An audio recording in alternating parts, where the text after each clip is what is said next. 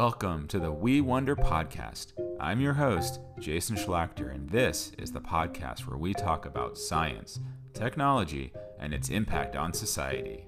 If you enjoy this podcast, please subscribe to get new episode alerts. We're also on social media. On Twitter and Facebook, you can find us at We Wonder Podcast. You can also shoot us an email at feedback at wewonderpodcast.com. We'd love to hear what you think about the show. Also, feel free to send us topic requests, guest requests, or do you know somebody that should be on the show? Let us know. We look forward to it. And now, let's kick things off.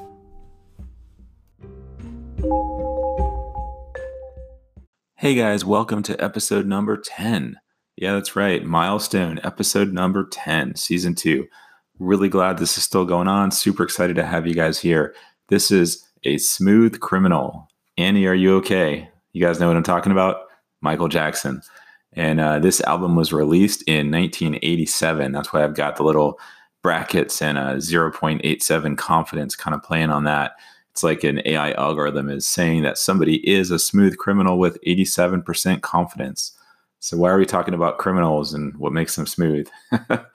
uh, this episode is uh, is really incredible. We're going to talk with Renee Cummings, and she is an AI criminologist. That's right. It's kind of an incredible way to describe yourself. And what she is really saying is that uh, AI is being used in criminology, from uh, police department use to sentencing to paroling. Um, honestly, I had no idea it was so extensively used at the moment until I started talking to her. Uh, so really excited to get her on the show and and educate you guys on how it's being used, um, and so we can all start thinking about how to make the world a better place with AI in criminology because it does make things better, but we got to do it right, and uh, it carries some risk with it. So with that, let's kick things off. Welcome everyone to the podcast. Renee, thank you for joining us on the show. Really excited to have you here today, and looking forward to the discussion. Certainly, Jason. It's quite a pleasure and certainly an honor to be a part of this production. Yeah, awesome.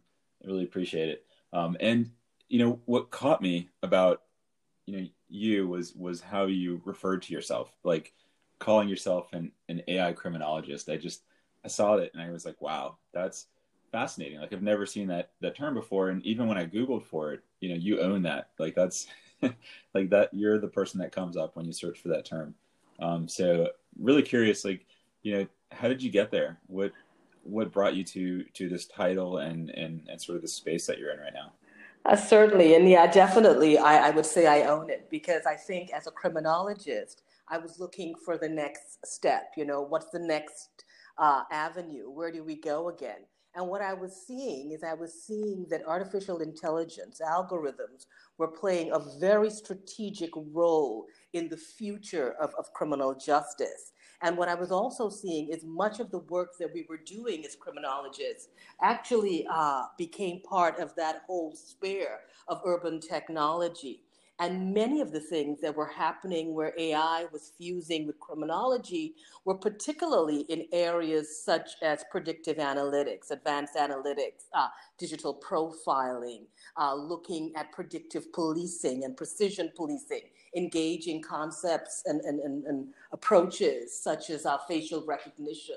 But also, we were seeing what was happening in the courts with these algorithms and these risk assessments and arraignment by algorithms and algorithms sort of redefining the ways in which criminal justice was being administered. And I said, you know, there has to be a, a closer relationship between artificial intelligence and criminology. And I decided just to step into that space. And and tell us about your background in general. Like you started off in um, in criminology, and I think a lot of people, including myself, really don't know what even criminology is, even without the the AI modifier, right? Um, so maybe a little bit about you know what does a criminologist do? You know, what's your background like, so we can kind of understand, you know, even without the AI part, what this means. Well, certainly. So, as a criminologist, I focus on anything that deals with lawmaking, law breaking, and law enforcing. So while I do a lot of policy, I also do a lot of real time criminology because I'm also a criminal psychologist. So, a criminal psychologist is that mixture of uh, criminology with investigative psychology and with forensic psychology. So, much of my work has been within the realm of violence prevention and homicide reduction and crime scene investigation and criminal profiling. So that's where I've been probably for the last 12 years. But add to that my background in, in terrorism.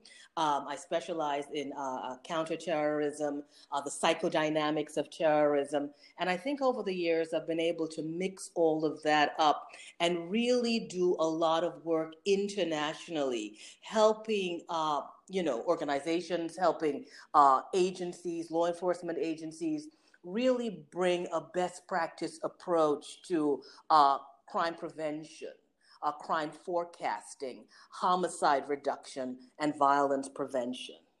Wow. And what would like uh, when you say crime forecasting? I my mind goes to AI, of course, because that's my my background. But you know, crime forecasting. I imagine this existed before AI, right? This was done some other way. Like, um, well, basically, it was done with, with, the data. Data has always been a, a critical aspect of criminal justice.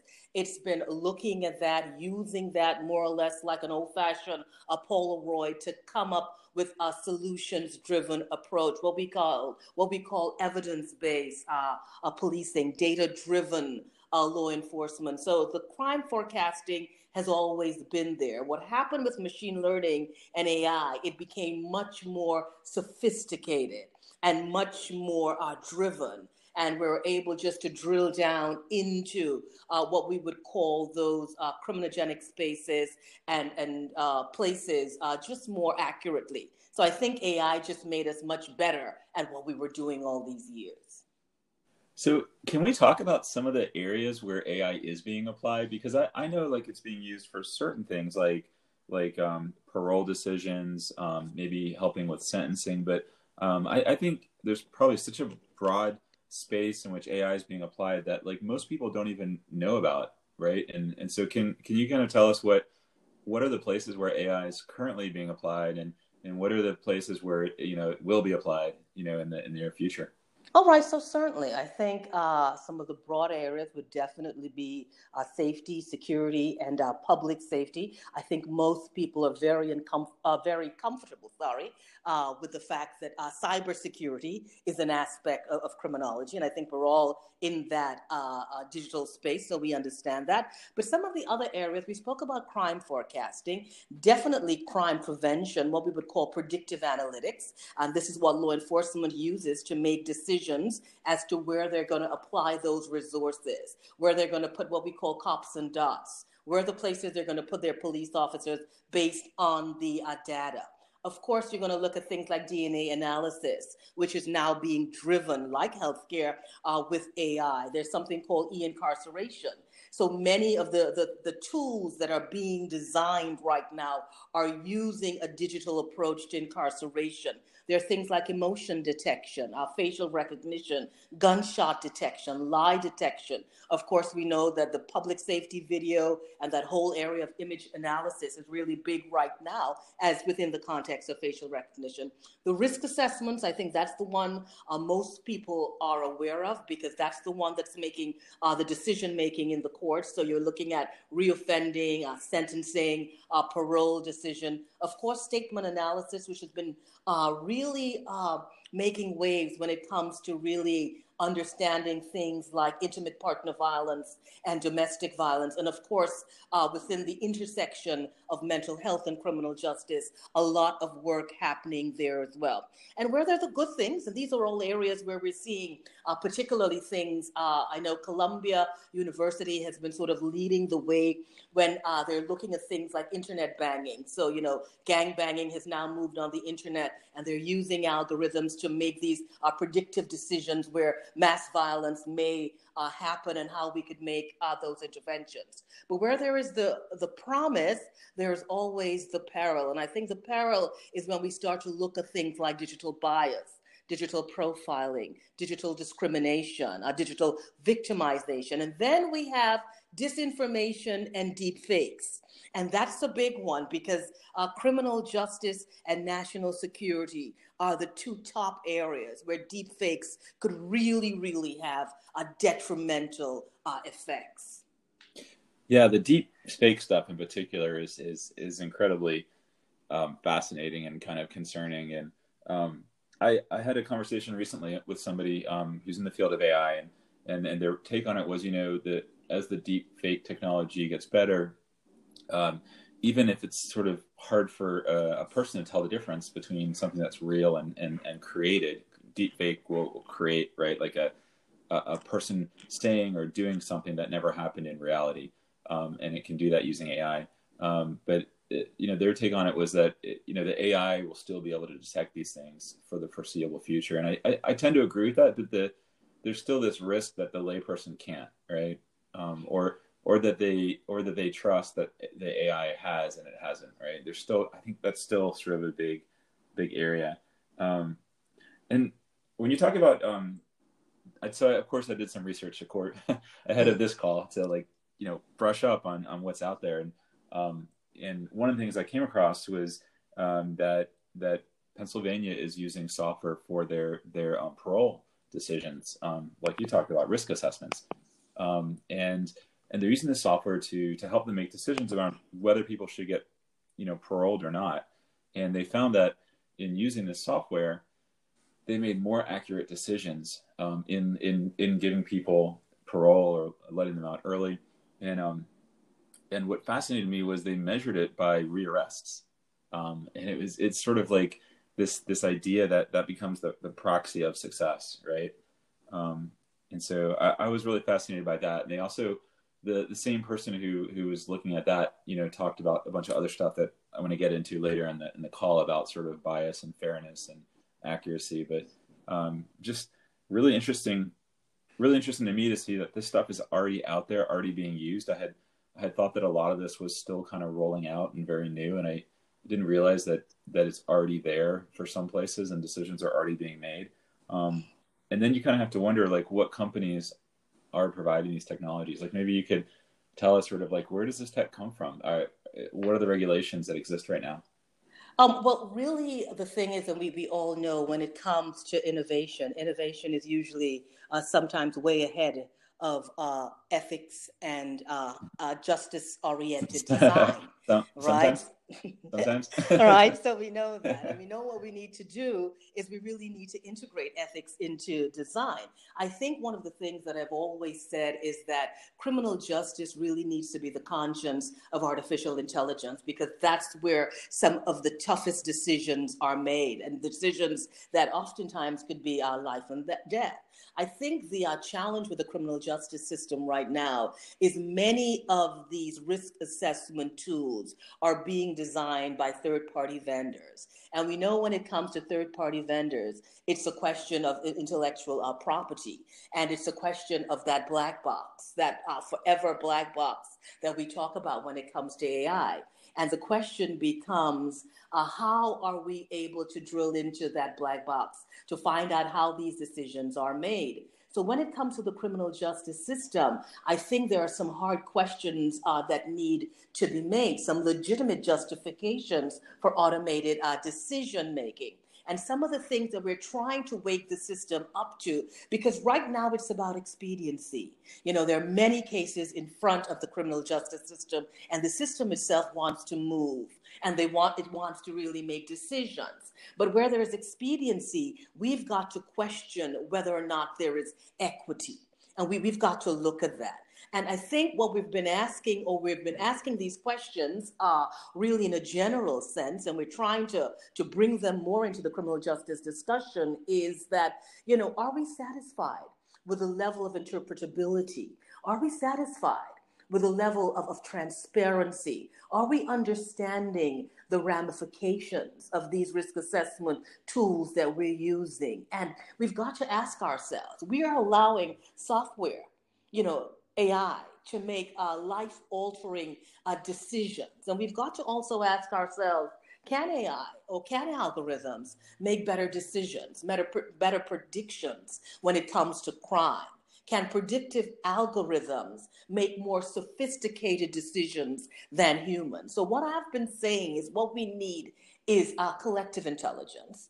And we've got to use these tools in an augmented way, augmenting intelligence instead of just depending on it by our by themselves. Because yeah. I think we, what we forget is that humans create these algorithms. You know, algorithms are not creating themselves. So it always gets back to, to, to that. It, it's real, right? We yeah. always get back to, to that space. Well, and you're bringing up a really good point, which is like the human psychology of it, right? Like um, there is there is a, a human psychology of how we we trust and and and deal with machines. Like there was a recent study that came out of Oracle where they said that right. 65% of employees trust AI more than their manager.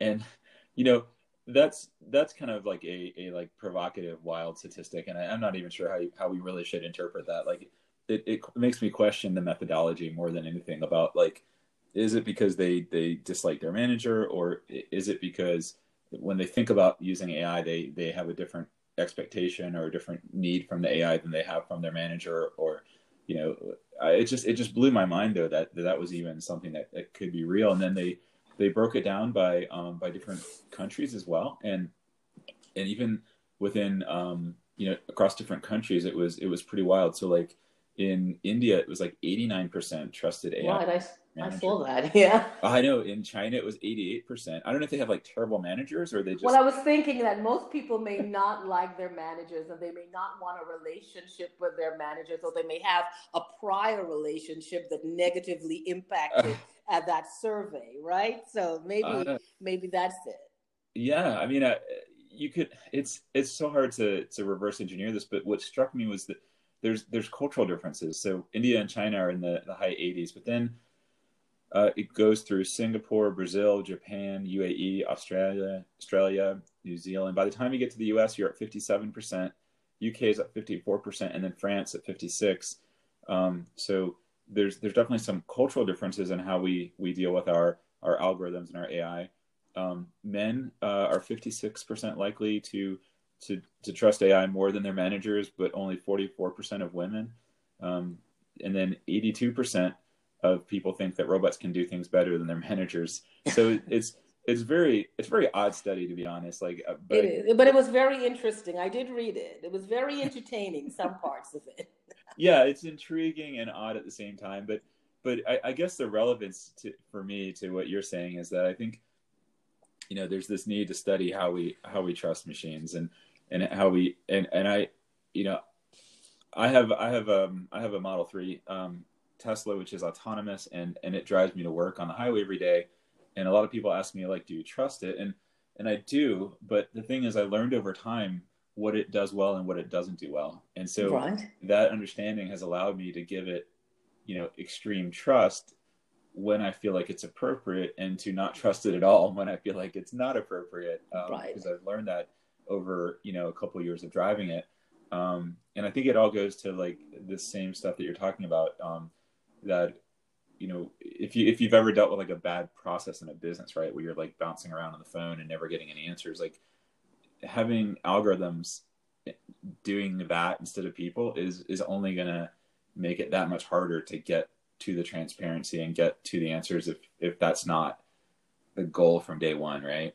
Definitely. So yeah uh, very, very on board with that. Very interesting. Um, so I read something uh, which I would say is is controversial, um, but also really interesting. Um, it's from this uh, professor at, at University of Pennsylvania, Richard right. Berk. Um, I don't know if you if you scanned uh, his article on. Yeah, I, yeah, I knew it. I was very uh, familiar with his work. Yeah. Okay. Okay. Yeah. yeah. Maybe. So I'm very familiar with it. Yeah so what struck me, and I, this is sort of obvious in retrospect, but what struck me was this idea that you know fairness is is a complex term, and it means different things to different people, and and it, and it's not universal. And in his studies, he defines six different kinds of fairness, and he says that some of these are at odds with each other. So even when we say that it should be fair when we use AI for for parole decisions, um, you know, even saying that is is sort of still very abstract and then having to choose the individual fairnesses becomes a trade-off game and then what really struck me and and that makes complete sense is that um, fairness can come at the cost, and I would say I guess from his work it often comes at the cost of accuracy. And he gave this example where he talked about you know legally protected groups of people.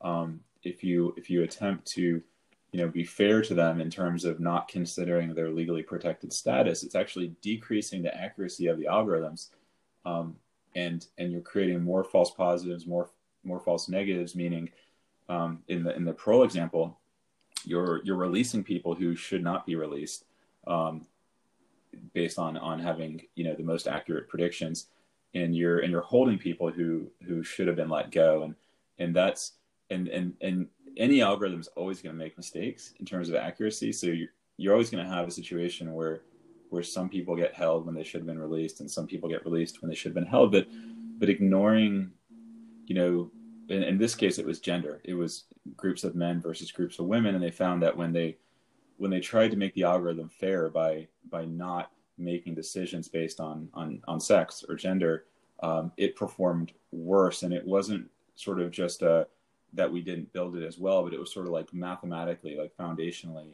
the case that it would perform worse, which makes sense to me as an as an AI, you know, practitioner. It makes sense that that would be the case. So then he argues, you know, this this trade off of like, you know, to be fair to men and women, you know, we put society at greater risk, and we we sort of so there's like this dichotomy of do you punish the individual or do you pun or do you or do you do you damage the society I, i'm curious to, i know it's a little bit controversial to bring that up but i'm curious to hear your thoughts on that and maybe if you his work in general since you know it yeah, I appreciate his research, and I think uh, he gives a very uh, mathematical interpretation of, of that. But uh, is it just math? You know, is it just math? And that, that's what we ask. How do you create a formula for fairness? I mean, when I think of fairness, yeah, I'm thinking it, it needs to be accurate. You know, we need to be able to audit it. It's got to be ethical. There has to be some level of explanation. And that's the challenge in the criminal justice system. If you're using a, res- a risk assessment tool based on an algorithm to make a decision on someone's life, are they or aren't they supposed to get an explanation? Because right now, because of that whole black block, but black box issue, we're not providing that those explanations. It got to be responsible. So there, it is.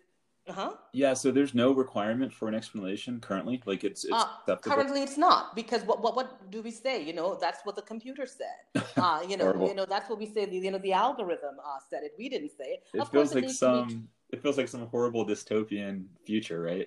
Well, it does feel like that. My thing is this when we're looking at criminal the criminal justice system, we've got to look at the data. And if we're using data from a racially biased criminal justice system that has been historically biased, it will lead to measurable biases in both the risk scores and the outcome measures. And, and that's just that. What we're saying is that before we use that data, we need to clean it up we need to ensure that those foundational foundational issues, right, are dealt with. We need to look at that potential for bias in training data and in the algorithm. Right. We must find reasonable ways to regulate the use, and we must be able to examine commercial software that's being deployed in the criminal justice system. Uh, we've got to do that because we're purchasing these things, uh, these risk assessment tools uh, from outside vendors. So while we have got, and I think this is where I say it has got to be collective intelligence. It's got to be that combination of collective intelligence and augmented intelligence when we're doing these. And we just can't leave the decision making up to the algorithms. We just cannot do that because data based discrimination, we know it, it's real. And it's just not in criminal justice. We see it in finance. We see it in education. We've seen it in housing. We've seen it in the ways in which, uh, you know, our, many of our, our social media platforms work as well. And we both know that algorithms are only as good as the data they work with. And they inherit those prejudices of prior decision makers. And that's real.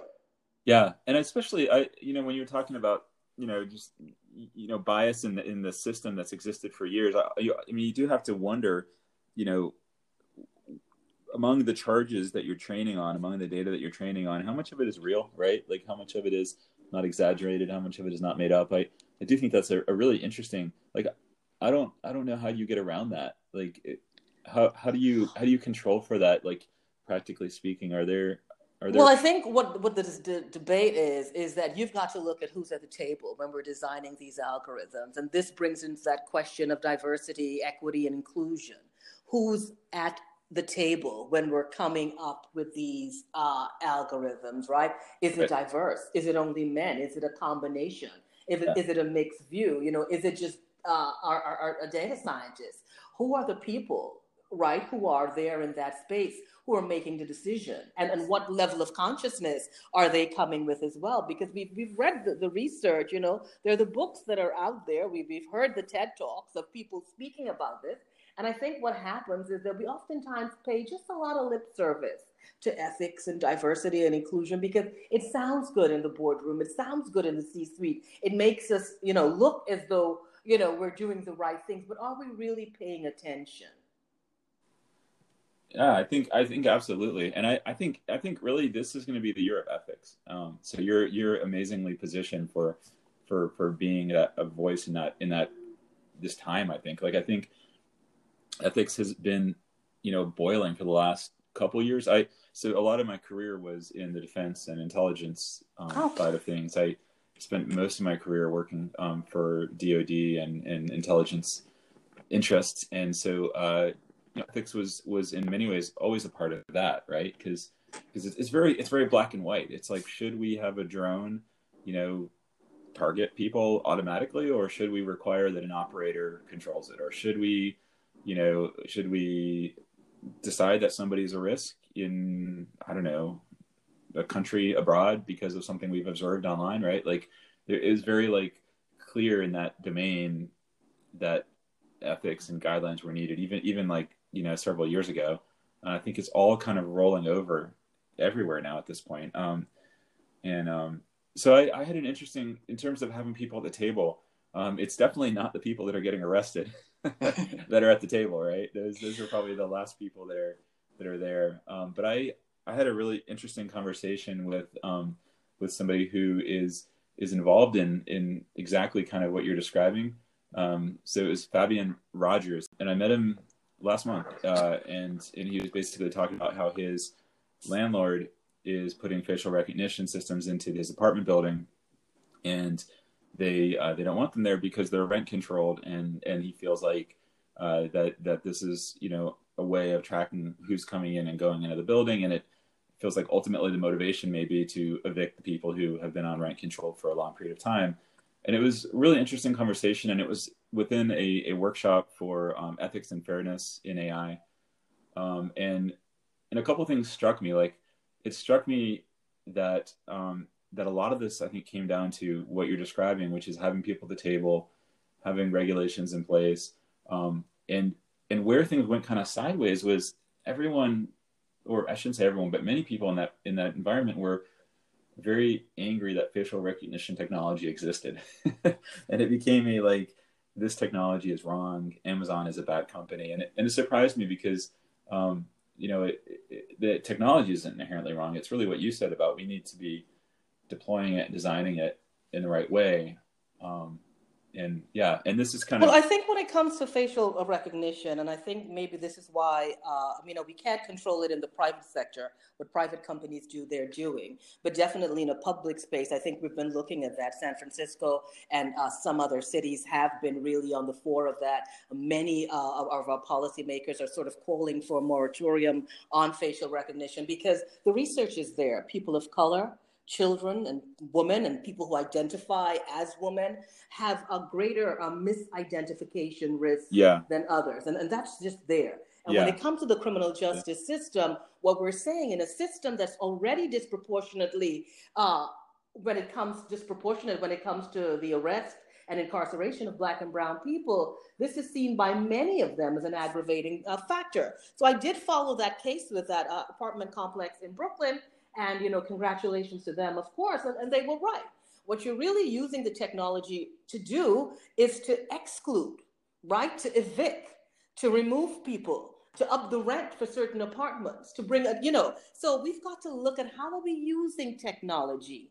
Are we using technology to include? Are we using it to exclude? Are we using it to empower? Are we using it to disempower? And yeah. we've got we've got to really look at that because it's real And my thing is that AI, I mean, I, I just love this space. I think AI is probably the most exciting thing that we've had. But we've got to really ask ourselves if we have the opportunity to use this technology, to use our imagination to create the world that we want, why are we just bringing so many of these old discriminatory systems into this new space. So why are we using new technology to create old divisions? And I think we've got to answer that as technologists, as persons working in the AI space. Absolutely, Renee. I, this is exactly why I wanted to have you on the show. I think like this is this is a great conversation, and I, I honestly like hearing um, Fabian Rogers talk. He's he's also very passionate and expresses himself very well about you know what's going on in it, and it was it was really it was interesting to see, you know, the the people who are at the end of this, right? Because I, I think what you said in the beginning is true that that AI has the potential to to improve our criminal justice system. There's a lot of evidence showing that that better decisions are being made when AI is brought to the table for you know policing, for sentencing, for paroling, but but it also can go so wrong if it, if we're not careful. And I, I I think there's like we have in, a, in our in our in our sort of like dystopian you know futures and movies we have this sort of like fear of ai but it's like this this far off like terminator type fear.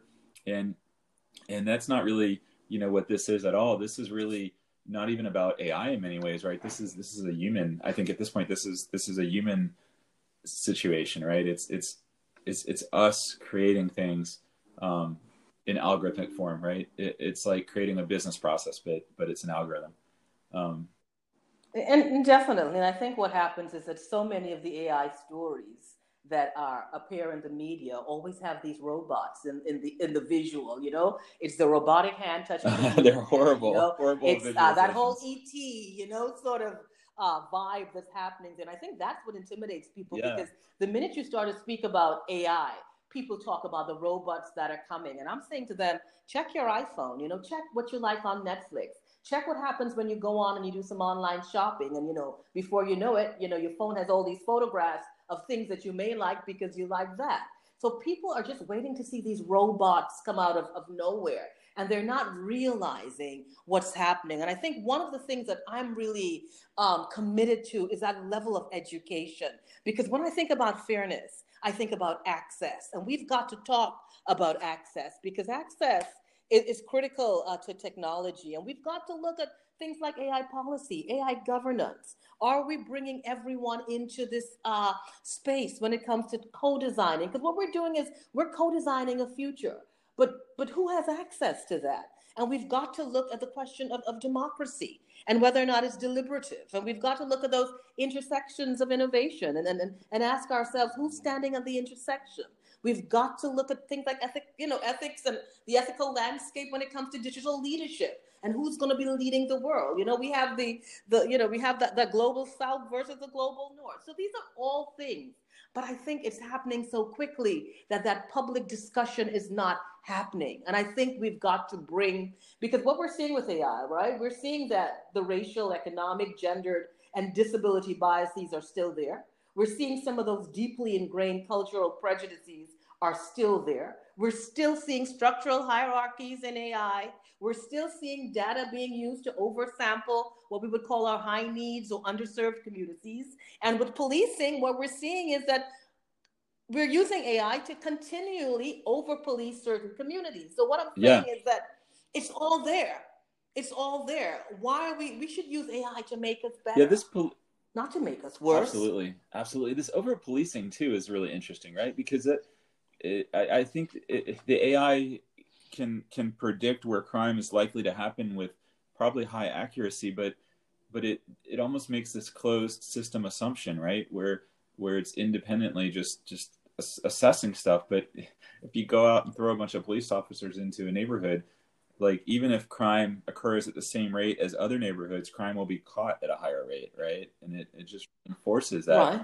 that that that that data too. I think it's uh, we we had something similar when on the on the the military side where you know we had we had algorithms we we have algorithms in place as a country that anticipate where violence will occur in the world and we we characterize that kind of violence as you know, uh, international um, um, like crises or like um, like violent protests. And based on that, our, our State Department or you know um, other agencies can can position resources or or or change policy or, or like change diplomacy. And I mean, it's the same kind of thing, right? Like if you if you go if the system predicts that there's going to be a violent uprising in Turkey, and then we position assets off the coast of Turkey just in case. I mean, Turkey's like, why are these assets off our coast? Like, you know, it the people get emboldened by it. Like, it it's not a closed system. I I think. And then what I would say, why don't we position some of those assets in our own communities? When we look at gun violence in the United States, when we look at mass shootings in our high schools, right? Are we paying attention to those things? So we, we have a great responsibility, um, you know, from a, a domestic perspective as well. But you know, one of the things there there was a study done and an app that was created. I may not have the exact name of it, but I think it's called the White Collar Crime Early Warning System. And uh, what they did is they used that same predictive analytics that the police uh, love to use, but the police, again, using uh, their uh, precision policing in our underserved communities. And what they did is they had identified in Manhattan all the high risk zones for incidents of financial crimes. And they identified it and they assessed the risk of financial crimes at every city block to determine the nature of the crime and to classify the kinds of crimes. And the accuracy that they said was about 90% when it comes to predicting white collar crime in any given area in Manhattan. Of course, the police are not using that, right? Because again, it comes to that bias and the stereotypes that we have when it comes to financial crime versus street crime. So, this is what we're saying is that we have these great algorithms that we could use but are we bringing our own stereotypes and our own biases to the deployment and the development of this technology? I love it. it's good stuff. It's good stuff. What do you think that that um like in your in your role as as advising, you know, what what are the the practical steps that that governments or or cities or or organizations can take today um like if we come down a little bit into the the like here's the, the steps that that we should be taking what do you have any advice along those lines? Well, I think uh, we've got to look at that uh, the disparity between the global south and the global north. The global north pretty much uh, has a sense of what's happening. They're leading the way. They have the approaches, the interventions, the perspectives in place. I think we've got to really bring that question of ethics when it comes to design, uh, very, very important. We've got to look at AI governance and we've got to really look at what I call deliberative democracy and access and that intersection of data and democracy, very critical because we don't want to use too much of it to reduce democracy, right? We want to use more of it to empower. And this whole concept that algorithms are neutral and objective, that's insufficient. We can't go with that anymore. So we've got to require those explanations, the justifications, and the contextual information that's critical. We must have systems of appeal for citizens, particularly if it is that we're going to use algorithmic decision making, I think it's very critical. When we're looking at trade secret, secrets, I think we've also got to look at the question of life and liberty attached to trade secrets. And I'm, I'm thinking that uh, question that the public has the right to know, particularly in criminal justice, is very important. Um, that whole question of open source is also very important there. And I think uh, when it comes to that whole question of you know, accelerating, uh, you know, economies and adoption of AI. I think we have the strategies correct when it comes from that business perspective. I think from a humanistic perspective, we've got to look at how we're making decisions with um, artificial intelligence. And I keep saying, you know, we don't ever want to get to the point where we need to design algorithms to teach us how to be human again. Oh, that's a that's an interesting twist. I didn't I didn't see that coming. we don't want to get there, right? We don't want to get there. So we don't ever want to lose what it means to be human. So we want to augment the intelligence. We want to have that level of collective intelligence. We also want to have uh, that question of diverse intelligences, right? Uh, there are many uh, different, uh, you know, intelligences yeah. out there. So it's, it's really about making this inclusive, making sure that the access is there. And my thing is about let's empower because we, we know what this world is like, right? So history teaches us what the things that we missed that weren't so right. So now that we get an opportunity to create this whole new digital world, I'm just trying to say, let, let's just use our imagination to create the best that we can create. And just don't bring all of the, the old stuff in there because we don't need that. We've seen how that works against us as a society, as a people, as a world, as humanity. Yeah, it's almost it's almost like we we, we keep building these these better and better technologies, whether it's you know weapons or gun like weapons and guns or, or cars or or agriculture or or, or AI, but then we're still dragging along our our our our human selves, you know, that have evolved a long time ago, and it's it's it's it's, it's like it's interesting because it, it, it sometimes I think like the technology is advancing faster than we are, right?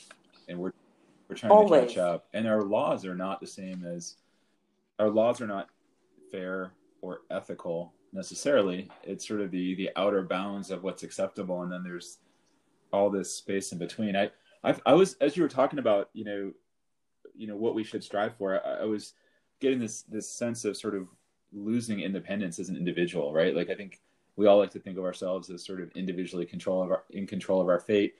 That's you know probably not as true as it seems. Uh, you know, especially when AI can accurately predict the things that we'll do in the future.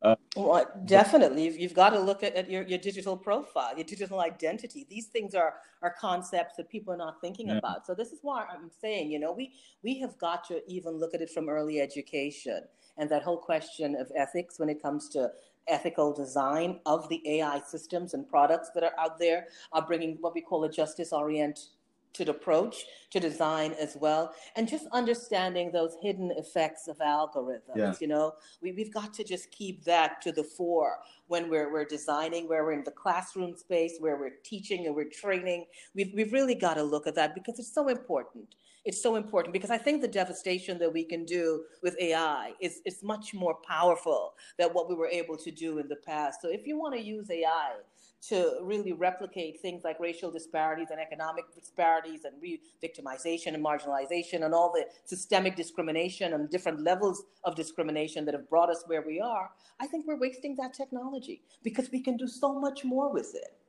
Yeah, we can use it to, to get past those things in a way that, that wasn't easily possible. Um, exactly. But, but, the challenge, though, and I, I know you've been saying this, the challenge is that that in the past, those things, you know, were individually perpetrated, uh, even if they were sort of society societal, you know, acceptance and, and norms, but they were they were always individuals making the, those like perpetrating those things. And and now with AI and as we move to to more compute and database society, um, they become systemic right? And I think that transition from, you know, individuals taking action to a systemic automated process is where where the opportunity and the danger lies, right? It it all it all sits on how well that automation happens. Um, you're you're I, th- I guess what I'm really driving at is you're you're centralizing a distributed process. And, and that's that's where the opportunity and the risk becomes uh, really really salient, right? Because because before it took a million or a hundred million people together behaving badly to to make right. for for you know discrimination or for bad decisions at a society level to happen, and now it takes one person or one system. Um, so what we've got to do, we've got to digitize that old social contract and we've got to bring it into to 2020 and beyond because i think the social contract that we had that, that you know it, has been it's fundamental the principles are still very strong but we've got to just bring a digital perspective to that because what we're creating here we're shifting the goalposts when it comes to, to civil rights. When you compare that or you put that within the context of your digital profile and the kinds of, of relationships we're having with technology you know we, we've got to look at that and and you know what happens is, is most times you know people are not paying attention to the things that they need to pay attention to because one life happens so quickly. And two there's that whole fear when it comes to technology because there is math you know and and, and there's uh, these numbers and these algorithms what are these things? And and people somehow don't believe that their mind uh, can deal with all of that and what's happening in their daily lives. So i guess people want that uh, the comfort that knowing that somehow the people who are designing this technology really have our, our best interests at heart.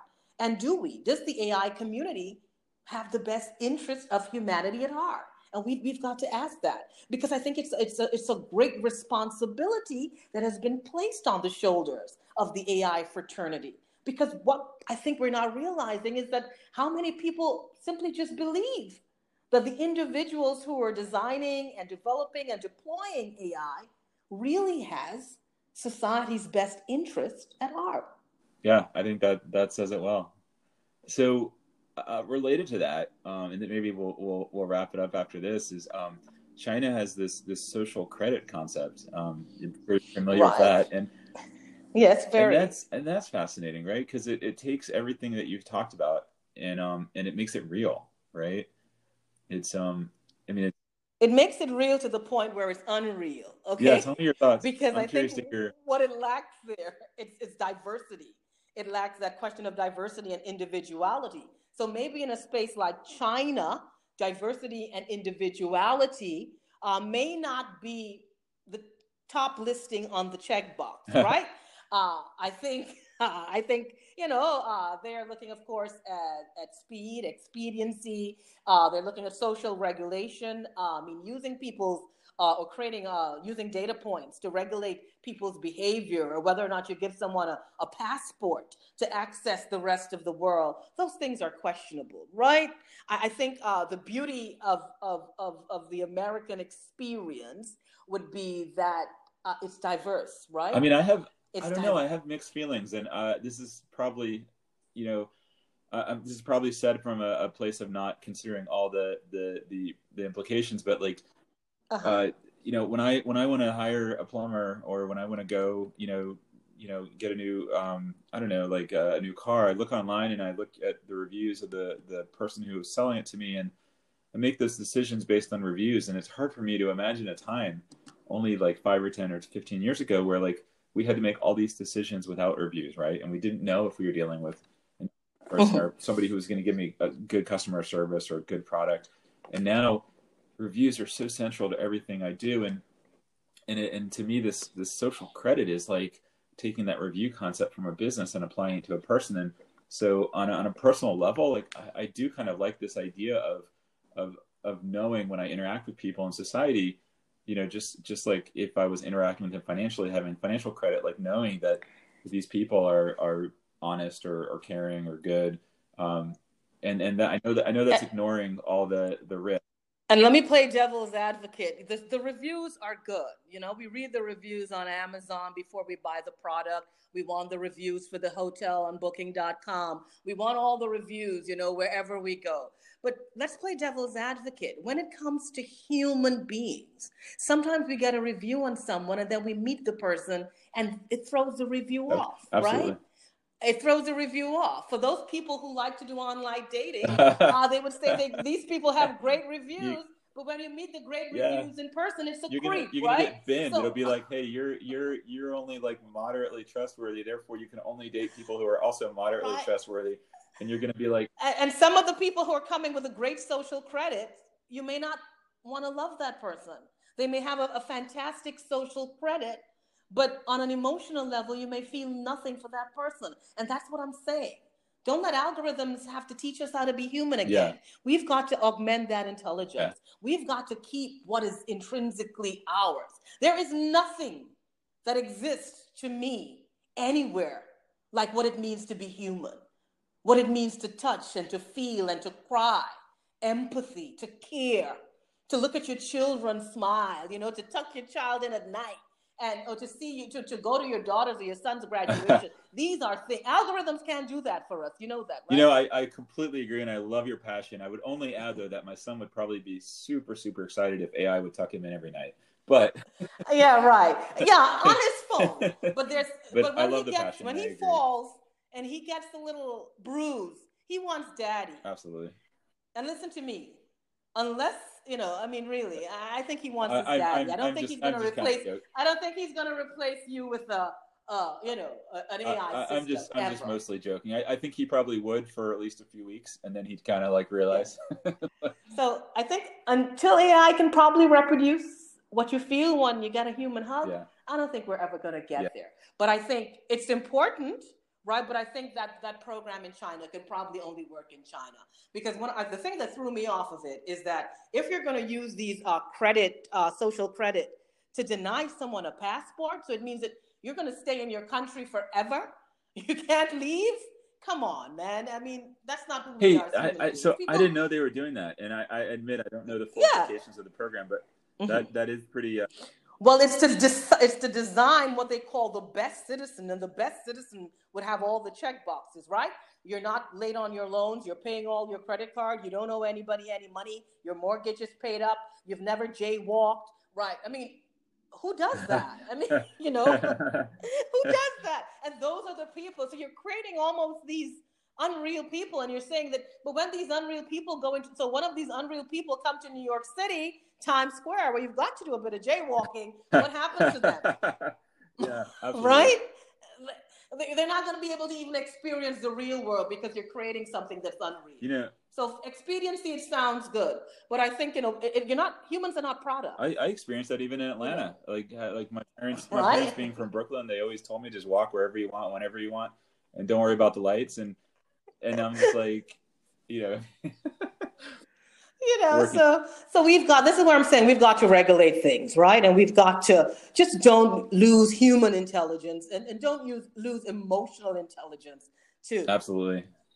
To, to yeah I, I love the message and I, and I and i think i think that you're you're well positioned to to to to drive this. And i i just i'm i'm really going to be curious to see what what roles and titles emerge over the next few years in this space.